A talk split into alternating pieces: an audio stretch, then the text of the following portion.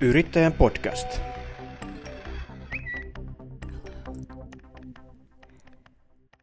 Tervetuloa hyvä kuulija.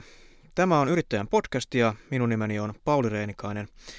Olen toimittaja, työskentelen Suomen yrittäjien viestinnässä. Ja seurassani on tänään vastikään noin puolitoista viikkoa sitten aika lailla tasan valittu Suomen yrittäjien uusi puheenjohtaja Petri Salminen. Tervehdys Petri. Tervehdys, tervehdys. Sieltä kotitoimistolta olet puhelinyhteydellä tässä podcastissa mukana. Ja totta kai itse oikeutettu oli tämän, tämän viikon aihevalinta, eli kun olet tuore puheenjohtaja, niin nyt sitten laitan sinut kovaan tenttiin, tenttiin tässä podcastissa. Varaudu, varaudu siihen. Minä odotan e, e, innolla. Kovia, tiukkoja, tiukkoja kysymyksiä. No ei. Tuota, mutta joka tapauksessa tässä on totta kai tarkoitus nyt sitten hieman ensinnäkin kertoa, selvittää kuulijoille, kuka ja mikä mies on Petri Salminen ja, ja tota, mitä, mitä asioita sitten ajat tulevalla kaksivuotis, tai siis käynnistyneellä kaksivuotiskaudella Suomen yrittäjien puheenjohtajana. Haastava aikakausi, aika tällä hetkellä haastava pesti varmasti siihen, senkin takia, mutta toki paljon muitakin, ää, muitakin haastavia, haastavia tuota, työtehtäviä varmasti tästä, tässä seuraa. Ää, kerro hieman itsestäsi ensin, minkälainen mies on uusi puheenjohtaja? No Petri Salminen on Jyväskylässä asuva 39-vuotias perheellinen, itse asiassa hyvinkin tuoreesti perheellinen tuota, isä, koska ä, lapsi syntyi esikoispoika tuossa heinäkuun viimeisenä päivänä ja, ja tuota, ä, yrittäjänä olen ennättänyt toimia reilu 16 vuotta ä, asiantuntija palveluiden parissa, eli minun yrittäjyys on lähtenyt kansainvälistymispalveluista, myynnin, myynnin ja johtamisen kehittämisestä ja sitten myöskin rekrytoinnit on tullut mukaan. Ja tällä hetkellä viimeiset vuodet aika paljon on ollut johtamisen kehittämiseen liittyvää, liittyviä asiakasprojekteja tai toimitusjohtaja, myynti, myyntipäällikön rekrytointeja, mutta ehkäpä vielä suuremmista määrin tätä yrittäjäjärjestötoimintaa ja tämän kautta yrittäjien auttamista. Toinen mm. puoli minusta, minusta on sitten tuota, yrittäjänä suuntautuu tuonne teollisuuden, valmistavan teollisuuden puolelle, eli, eli äh, yrittäjyyteen olen päässyt perehtymään perheyrityksen kautta, joka toimii tuossa Äänekoskella, siellä kone, konepaja teollisuuden, metalliteollisuuden maailmassa ja siellä on itsekin Sorvin ja työstökeskusten parissa omaa työuraa aikoinani aloitellut ja sitten sukupolvenvaihdoksen kautta myöskin osakkaaksi perheyritykseen tullut. Joo. Mikä sinut saa aikoinaan kiinnostumaan kansainvälistymisestä ja kansainvälisestä yritystoiminnasta? Se oikeastaan lähti kahdesta tai kolmesta havainnosta, jotka sitten tangeeras yhteen. Ensimmäinen tuli nimenomaan tästä perheyrityksen kautta, kautta koska mä siellä kun olin töissä, niin havaitsin, että mitenkä niin kuin suurella ammattiylpeydellä tuommoisissa pienissä ää, yrityksissä tehdään niitä töitä ja asioita, mitä sitten ikinä tehdäänkin. Ja se sai miettimään, että, että, että tämmöisillä firmoilla ja, ja tällä panostamisella niin kuin laadukkaaseen tekemiseen, niin olisi varmasti kysyntää laajemminkin, mutta, mutta, mutta äh, harve, taikka usein käy niin, että näistä pienistä yrityksistä, vajaa kymmenen henkeä työllistävistä yrityksistä, niin liian harva tietää.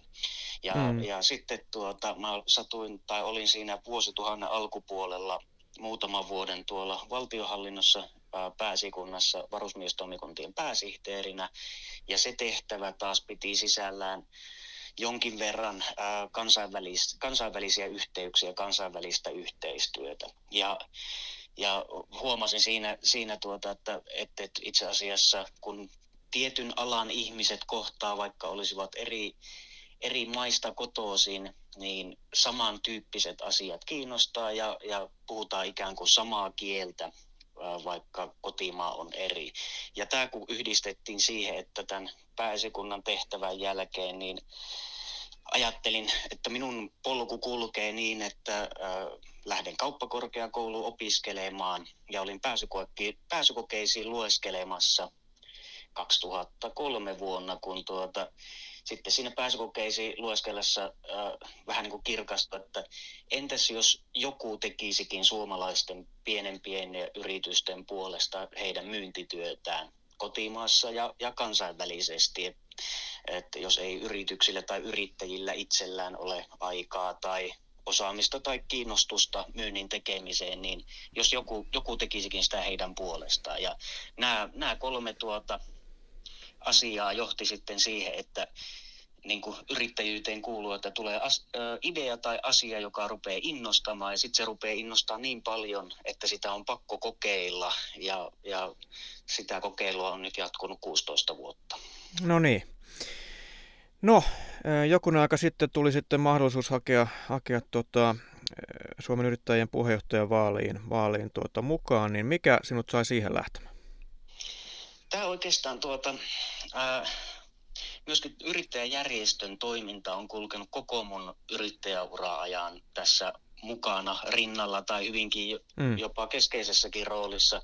Ihan ensimmäiseksi mä silloin nuorena yrittäjänä, mä olin 22-23-vuotias, kun yritystä silloin, silloin vielä kaverin kanssa lähdettiin perustaan ja tuota, oli tarve löytää ensimmäisiä asiakkaita. Ja mä ajattelin, että yrittäjäjärjestö on siihen niin kuin hyvä alusta lähteä rakentamaan verkostoja tun, itselle tuntemattomassa kaupungissa, jossa en ollut aiemmin töitä, töitä tehnyt Jyväskylä silloin, niin tuota, että et, yrittäjäjärjestö on, tarjoaa tähän hyvän alustan. No sieltä löytyi nuorten yrittäjien toiminta, jossa oli hyviä tyyppejä ja, ja niin kuin mukavaa sosiaalista verkottumista sekä, sekä niin kuin bisneksen parissa, bisneksen kehittämisen parissa, että myöskin ihan niin kuin ihminen ihmiselle tyyppistä. Ja, ja tämä sai niin kuin innostumaan tästä yrittäjäjärjestön roolista ja toiminnasta. Ja sitten tuossa myöhemmin äh, ehkä aina ollut semmoinen niin vaikuttami, yhteiskuntavaikuttamisestakin kiinnostunut. En ole ollut politiikassa mukana, mutta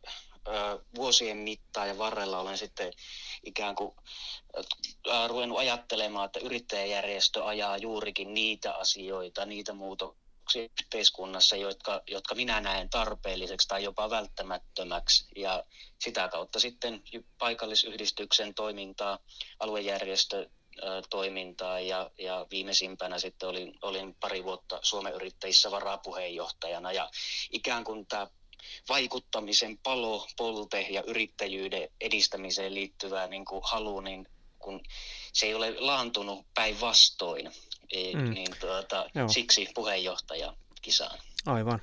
No et ole tosiaan vanha mies vielä lä- lähimainkaan, niin tota, tuotko nyt sitten jotain e, nuorennusleikkausta järjestön toimintaa tai jotain muuta, joka, joka tota, e, siis niin, vaikuttaako Mä... se millään tavalla? Mun mielestä tuota, järjestö sinällään, kun, kun sitä on niin kuin sisältä päässyt seuraamaan, on itse asiassa aika, aika niin kuin uudistumishaluinen ja, ja jopa niin kuin ajatuksiltaan varsin freesi. Mm. Mutta se, mitä minä varmasti tuon mukana, on, on niin kuin, äh, sen oman ymmärrykseni, oman sukupolven tai oma yrittäjäpolven tavasta ajatella yrittäjyydestä ja yhteiskunnasta toivottavasti tuon ö, samaistuttavan persoonan myöskin, myöskin tuota uudelle yrittäjäpolvelle ja, ja niin kuin tämän tyyppisiä asioita, että ikään kuin se järjestön sisällä oleva, oleva halu uudistua ja uudistaa tulee, tulee toivottavasti minun kautta myöskin näkyväksi. Jokainen puheenjohtaja tuo oman ajattelunsa ja persoonansa mukana myöskin, myöskin niitä tuota, uusia tapoja rakentaa tätä yrittäjäjärjestöä. Yrittäjän podcast. Viime kevät näytti aika konkreettisella tavalla, mikä on yrittäjäjärjestön tehtävä tässä, kun koronakriisi kriisi lähti oikein todenteolla käyntiin ja, ja yritykset, yritykset tota, yrityksessä tilanne heikkeni, heikkeni ihan kuukauden sisään. Tuli valtava määrä yhteydenottoja yrittäjäjärjestöön ja sitten se, se hätä oli aika suuri. Nyt syksy näyttää taas pahentavan tilannetta. Mikä mielestäsi, mielestäsi on yrittäjäjärjestön tehtävä nyt juuri tässä koronatilanteessa? Meillä on kaksi ensiarvoisen tärkeää tehtävää. Toinen on se, että me terveellä pohjalla olevat yritykset, jotka on joutunut niin kuin äkillisen kriisin takia vaikeuksiin, niin kuin mon, liian moni yritys on, niin että nämä yritykset pystyy selviämään selviämään siihen saakka, kunnes bisnekselle alkaa olla jonkunnäköistä näkymää ja markkinoilla alkaa olla toimeliaisuutta. Tämä on sitä meidän vaikuttamistyötä. Sitten meidän toinen tehtävä on tukea niitä ihmisiä siellä yritysten takana. Sekä ensisijaisesti tietysti yrittäjiä, mutta, mutta, mutta myöskin heidän niin kuin, huoltaan tai heidän toimenpiteitään siinä, että kun he pyrkii omasta henkilöstöstään huolehtimaan. Niin nämä kaksi tehtävää on, on niin kuin ne, mitkä, mitkä tuota, määrittää sen, että miten tämä yhteiskunta onnistuu tämän kriisin hoitamisessa. Ja siinä on Suomen yrittäjillä aivan äärimmäisen tärkeä rooli. Se tosiaan, niin kuin sanoit, niin keväällä, keväällä tuota, niin äkillisesti tuli niin täydellinen pysähtyminen markkinalla, että, että, että ensinnäkin se sokkivaihe, että kun ei edes tajuttu, että nyt on tullut totaali pysähtyminen, että miten siihen lähdetään reagoimaan ja mitä pitää ottaa huomioon, jos, jos niin kuin markkinaseisahdus kestää pidempään, niin siinä mun mielestä järjestö oli kyllä niin kuin äärimmäisen ketterästi liike, liikenteessä – tekemässä ehdotuksia päättäjille, mutta heti sen jälkeen tuli myöskin tämä niin kuin ahdistusvaihe, jossa tarvittiin sitten yrittäjyyden ymmärrystä, mm. sitä ymmärrystä siitä niin kuin tuskasta, mitä yrittäjä kokee silloin, kun ei ole näkymää tulevaisuuteen. Joo, ja itsekin kun tuossa kevään, kevään näitä sisältöjä olin tekemässä, niin siellä tuli paljon kyllä myöskin sitten kiitoksia siitä, että miten järjestö oli etukenossa ollut, ollut sitä työtä, työtä ja yrit, yrittäjän apuna, apuna siinä seisomassa, yrittäjän tukena seisomassa. Öö, no tästä kuitenkin jossain vaiheessa sitten on päästävä uuteen alkuun, öö, milloin se sitten tapahtuukaan, toivottavasti mahdollisimman pian, mutta nyt olemme vielä niin, niin sanotussa akuutissa vaiheessa, niin miten pian ja millä keinoilla yrittäjäjärjestö voi tukea, tukea sitä uuden nousun alkua? kyllä ne, ne ensisijaiset keinot meillä on tietysti, no nyt ollaan, niin kuin totesitkin, niin vielä, vielä niin sanotusti akuutissa kriisivaiheessa, eli markkina ei toimittaa ainakin, se ailahtelee niin kuin huomattavissa määrin sen niin kuin tautitilanteen kehittymisen mukaan, jolloin yrityksille edelleen tarvitaan tukitoimia, mm. vaikka me niin kuin kriittisesti yritystukiin suhtaudutaankin normaalioloissa, niin näissä oloissa ne on edelleenkin, voisi sanoa, että välttämättömiä ja tarpeellisia. Ja ne on tarpeellisia sen takia, että sitten kun jossain vaiheessa markkinoilla alkaa tapahtua liikehdintä, eli asiakkaat alkaa taas liikkua ja, ja myöskin niin kuin, ä, raha alkaa liikkua, niin sit, silloin olisi syytä olla niin kuin val- valmiina toimivia yrityksiä. Pahin tilannehan on se, että me nyt akuutin kriisin mm. aikana menetetään terve, te, niin kuin peri, perusterveitä yrityksiä, jotka sitten kun markkina lähtee avautumaan, niin joku ottaa ne markkinat haltuun ja ne on toivottavasti suomalaisia yrityksiä, jotka, jotka niihin markkinoihin käsiksi pääsee. Ja silloin tietysti tullaan niin kuin vielä ny, nytkin vai, nykyistäkin vaikeampiin päätöksiin siitä, että, että, että nyt on selkeästi perusteltua tukea yrityksiä, mutta sitten me ollaan tilanteessa, jossa on siirretty maksuja, kassavirta ei ole vielä entisellä tasolla ja kuitenkin pitäisi pystyä myöskin investoimaan niin kuin tulevaan ja, ja siihen meillä pitää olla järjestönä sekä meidän vaikuttamistyössä, mutta sitten niin kuin, ä, yrittäjyyden ymmärrys, ymmärryksessä annettavaa. Ja sitten tietysti sen jälkeen, kun markkina normalisoituu, niin meidän on hyvä ja pitääkin olla tukemassa, että miten suomalaiset yritykset ottaa haltuun myöskin kansainvälisiä markkinoita, koska mehän lähdetään loistavasta tilanteesta siinä mielessä, että meillä tauti on, korona on pysynyt sillä tavalla hallinnassa, että meillä on koko ajan yhteiskunta pystynyt mm, kuitenkin jotenkin aivan. toimimaan. Mm. Toisin kuin esimerkiksi monessa muussa Euroopan maassa nyt viime aikoina, viime päivinä on kuultu, kuultu jopa tämmöistä ihan täydellisestä lockdownista, niin siihen ei varmaan tai ei tietenkään haluta Suomessa mennä.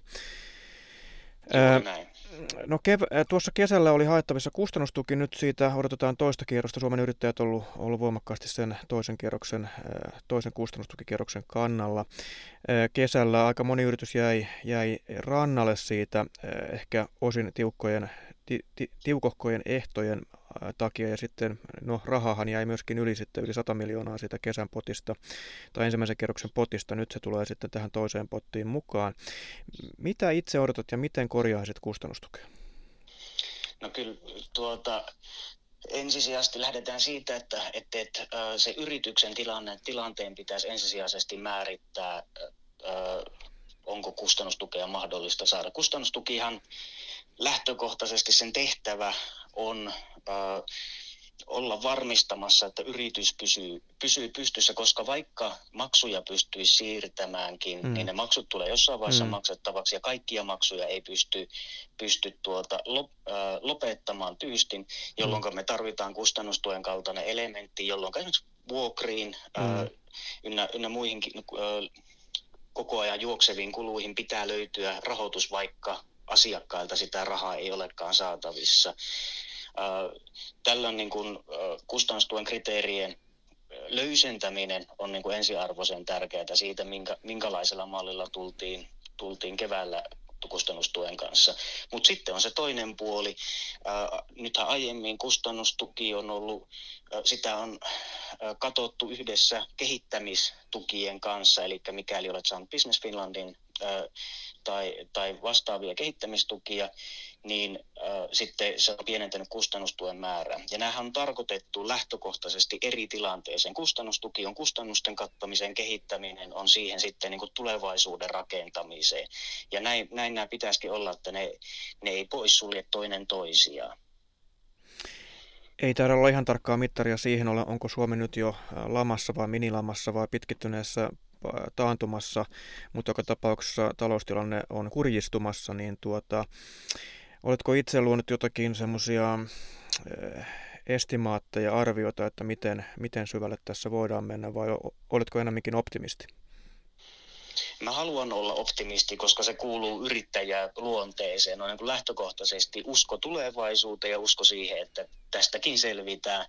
Mutta just nyt, just tällä hetkellä, niin se, että kun kysymys oli, että kuinka syvälle tullaan menemään, niin sitä ei tiedä kukaan. Mehän ollaan siinä mielessä ikävässä tilanteessa, että ää, Suomi, suomalainen hyvinvointivaltio, kun perustuu verotulohan ja, ja meidän niin kuin vientiteollisuudessa oli, oli vaikeuksia jo ennen koronaa. Me oltiin niin kuin menossa kohti taantumaa, jos ei ole taantumassa ää, viime, viime keväänä, mm. niin se, että tämä korona tuli tämän kaiken päälle. Meillä oli ongelmia jo ennen koronaa niin ei tämä tilanne ole sitä nyt ainakaan helpottanut. Ja se, että minkälaisia ratkaisuja me onnistutaan yhteiskuntana tekemään, että suomalaisilla yrityksillä on kilpailukykyä heti, kun markkinoilla alkaa tapahtua positiivista liikehdintää, niin tämä on, tämä on äh, elämän ja kuoleman kysymys monelle yritykselle ja itse asiassa tälle valtiolle. Ja pienellä yrityksellä varmaan elämän ja kuoleman kysymys voi olla ihan se vuokranmaksu, että miten rahat siihen löytyy. Et siellä ei paljon mietitä sitä toiminnan kehittämistä tällä hetkellä, vaikka ehkä sitä pitäisi miettiä. No se, se on juuri näin, että, että, että tuota, ää, akuuteimmin, koska vuokranantajakin on monesti saattaa olla pienyrittäjä itse tai ainakin siellä on velvoitteita, mitkä pitää eteenpäin hoitaa, niin myöskin vuokranantajan pitää pitää vuokransa saada. Ja tämä on niin kuin ensisijainen. Ei pysty tekemään kehittämistä, ei pysty miettimään tulevaisuutta, jos, jos ei pysty huolehtimaan nykyisyydestä. Se, että jos pitää miettiä, että saako perhe ruokaa tai pystyykö maksamaan työntekijöille palkat, niin on aika äärimmäisen vaikea ruveta näkemään niin kuin tulevaisuuden mahdollisuuksia siinä samalla. Niin siksi tarvitaan niin kuin eri tilanteeseen soveltuvia tukimuotoja ja myöskin sitä ihan, ihan tukea henkilöille, osaamisen tukemista ja, ja tuota, mm. tulevaisuuden uskon rakentamista. Suomi elää paitsi yksityisestä kulutuksesta, joka nyt on romahtanut, niin myöskin siitä mainitsemastasi viennistä.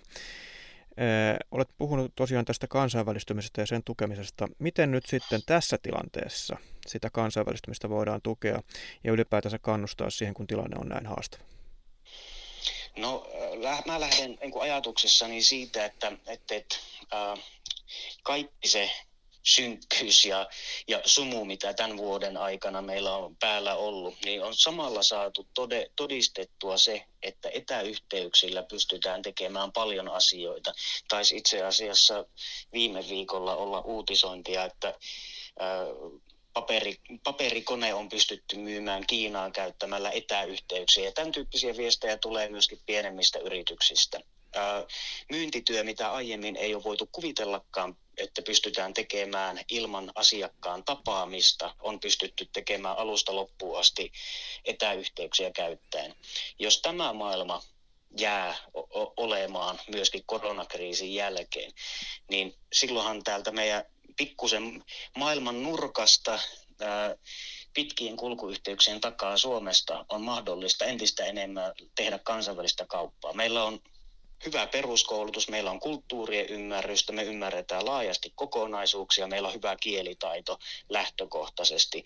Eli valmiudet on olemassa, nyt sitten tarvitaan ikään kuin ovien avaamista ja rohkeutta. Rohkeutta siellä yrity, yritysten päässä, ottaa yhteyksiä asiakkaisiin myöskin maarajojen ulkopuolella ja sitten toisaalta, missä esimerkiksi Suomen yrittäjät voi olla tukena ja apuna on se, että hyödynnetään vaikkapa meidän kansainvälistä lähetystöverkkoa entistä enemmän tai kansainvälisiä yhteyksiä ovien avaamisessa yhdessä suomalaisten tai suomalaisille yrityksille ja yhdessä yritysten ja yrittäjien kanssa.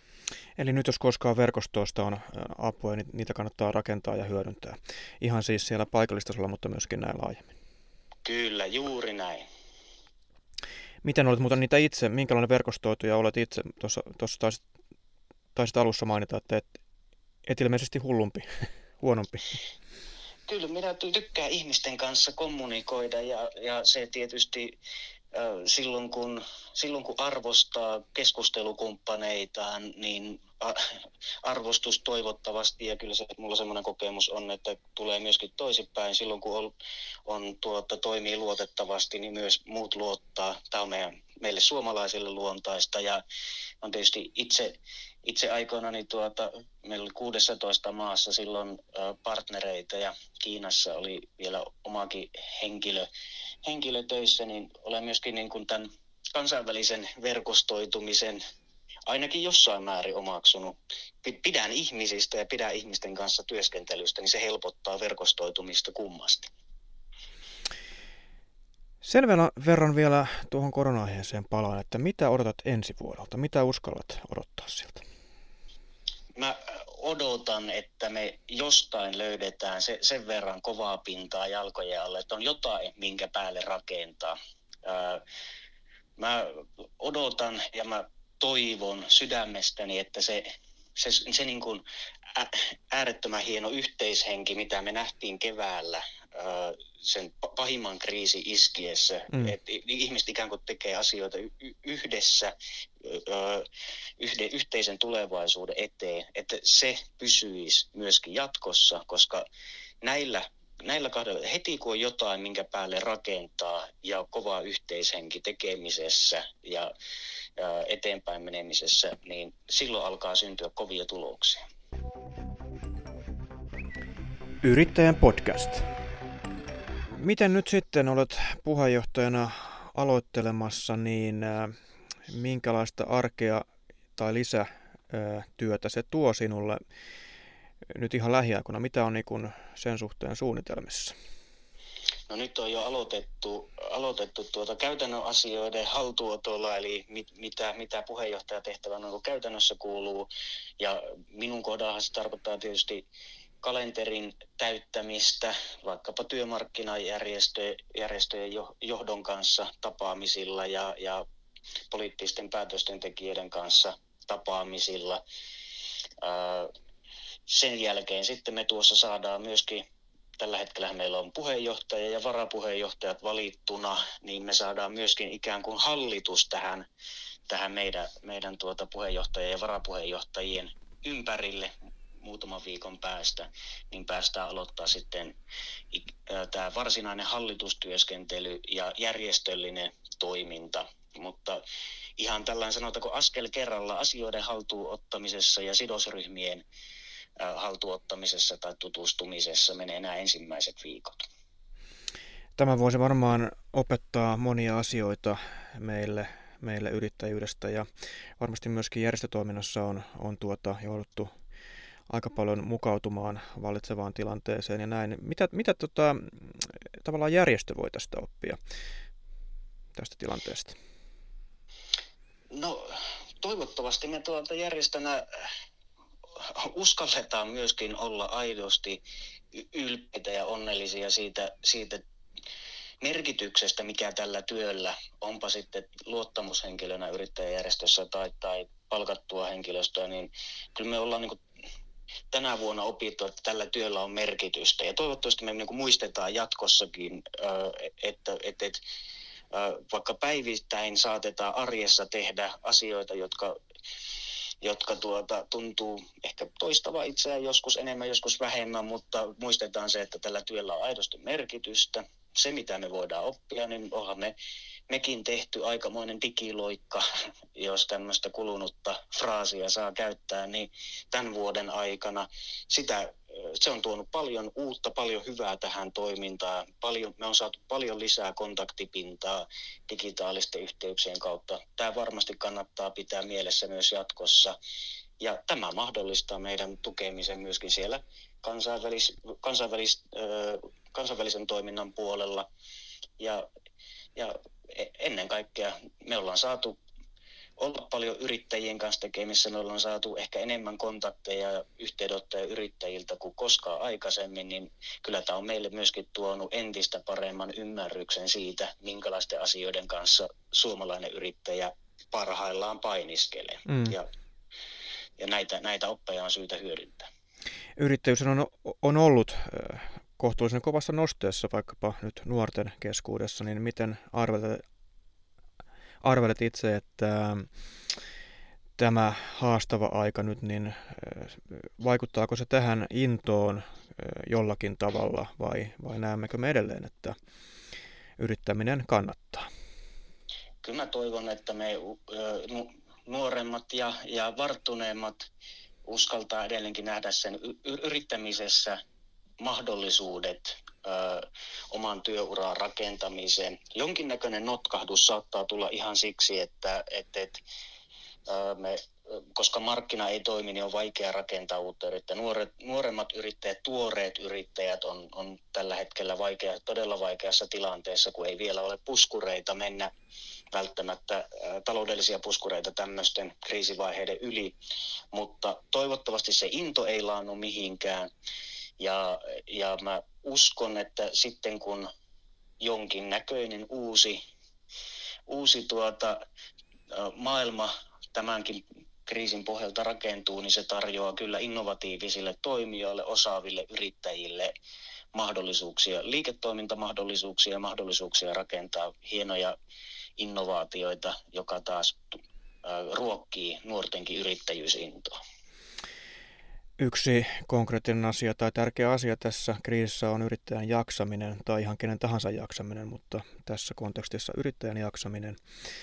Miten itse, sinä olet nyt saanut perheen, perheen lisäystä, niin tuota, miten sovitat vapaa-ajan, perheen, työn yhteen semmoiseen kombinaatioon, että ne kaikki tukevat toisiaan? No, tässä mä oon ollut siinä mielessä onnellisessa tilanteessa, että että tuota, mä kävin tuossa 2014 vuonna, oli, oli tilanne, jossa, jossa oli, oli äh, kasvuyritys, jota olin, olin vetämässä, jossa oli osakkaana, niin päädyttiin tilanteeseen, että jouduttiin tekemään yrityksestä alasajopäätös. Ja mä kyllä sitä kautta tiedän, tiedän suunnilleen, että minkälaisen tuskan kanssa yrittäjä kamppailee silloin, kun silloin, kun tuota, ei ole oikein suuntaa. Ja sen jälkeen on sitten pystynyt tässä niin kuin asiantuntijayrittäjänä, yksi yrittäjänä rakentamaan elämääni vähän sillä tyylillä, että, että teen töitä tarvittavan määrän, ää, saan jonkinlaisen toimeentulon itselle ja, ja perheelle ja myöskin käytän paljon aikaa järjestötoimintaa. Ja tämä on niin kuin luontaisesti tullut tämmöinen työn ja kaiken muun elämän yhteensovittaminen. Ja tänä vuonna, tänä vuonna tietysti, no kevät oli, oli meilläkin, kun äh, vauvaa odotettiin, niin, niin toki täynnä, täynnä epävarmuutta ja täynnä pelkoa siinä mielessä, mutta mm. myöskin, myöskin nämä aikaisemmat kokemukset niin helpottaa asioiden yhteensovittamista. Et priorisointiahan tämä on, että perhe ensin ja tällä hetkellä tietysti taitaa olla, että järjestö sitten ja yritys kolmantena. Okei, okay, nyt se on se. Eli olet oppinut säännöstelemään työnteon määrää. Sehän on, on monelle yrittäjälle se ehkä suurin haaste.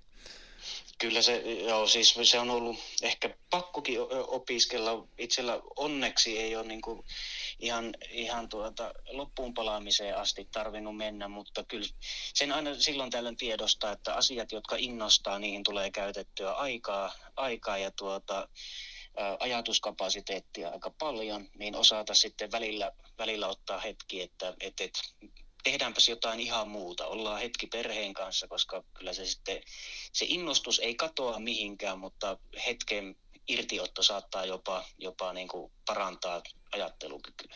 Kyllä varmasti näin. Yrittäjän podcast.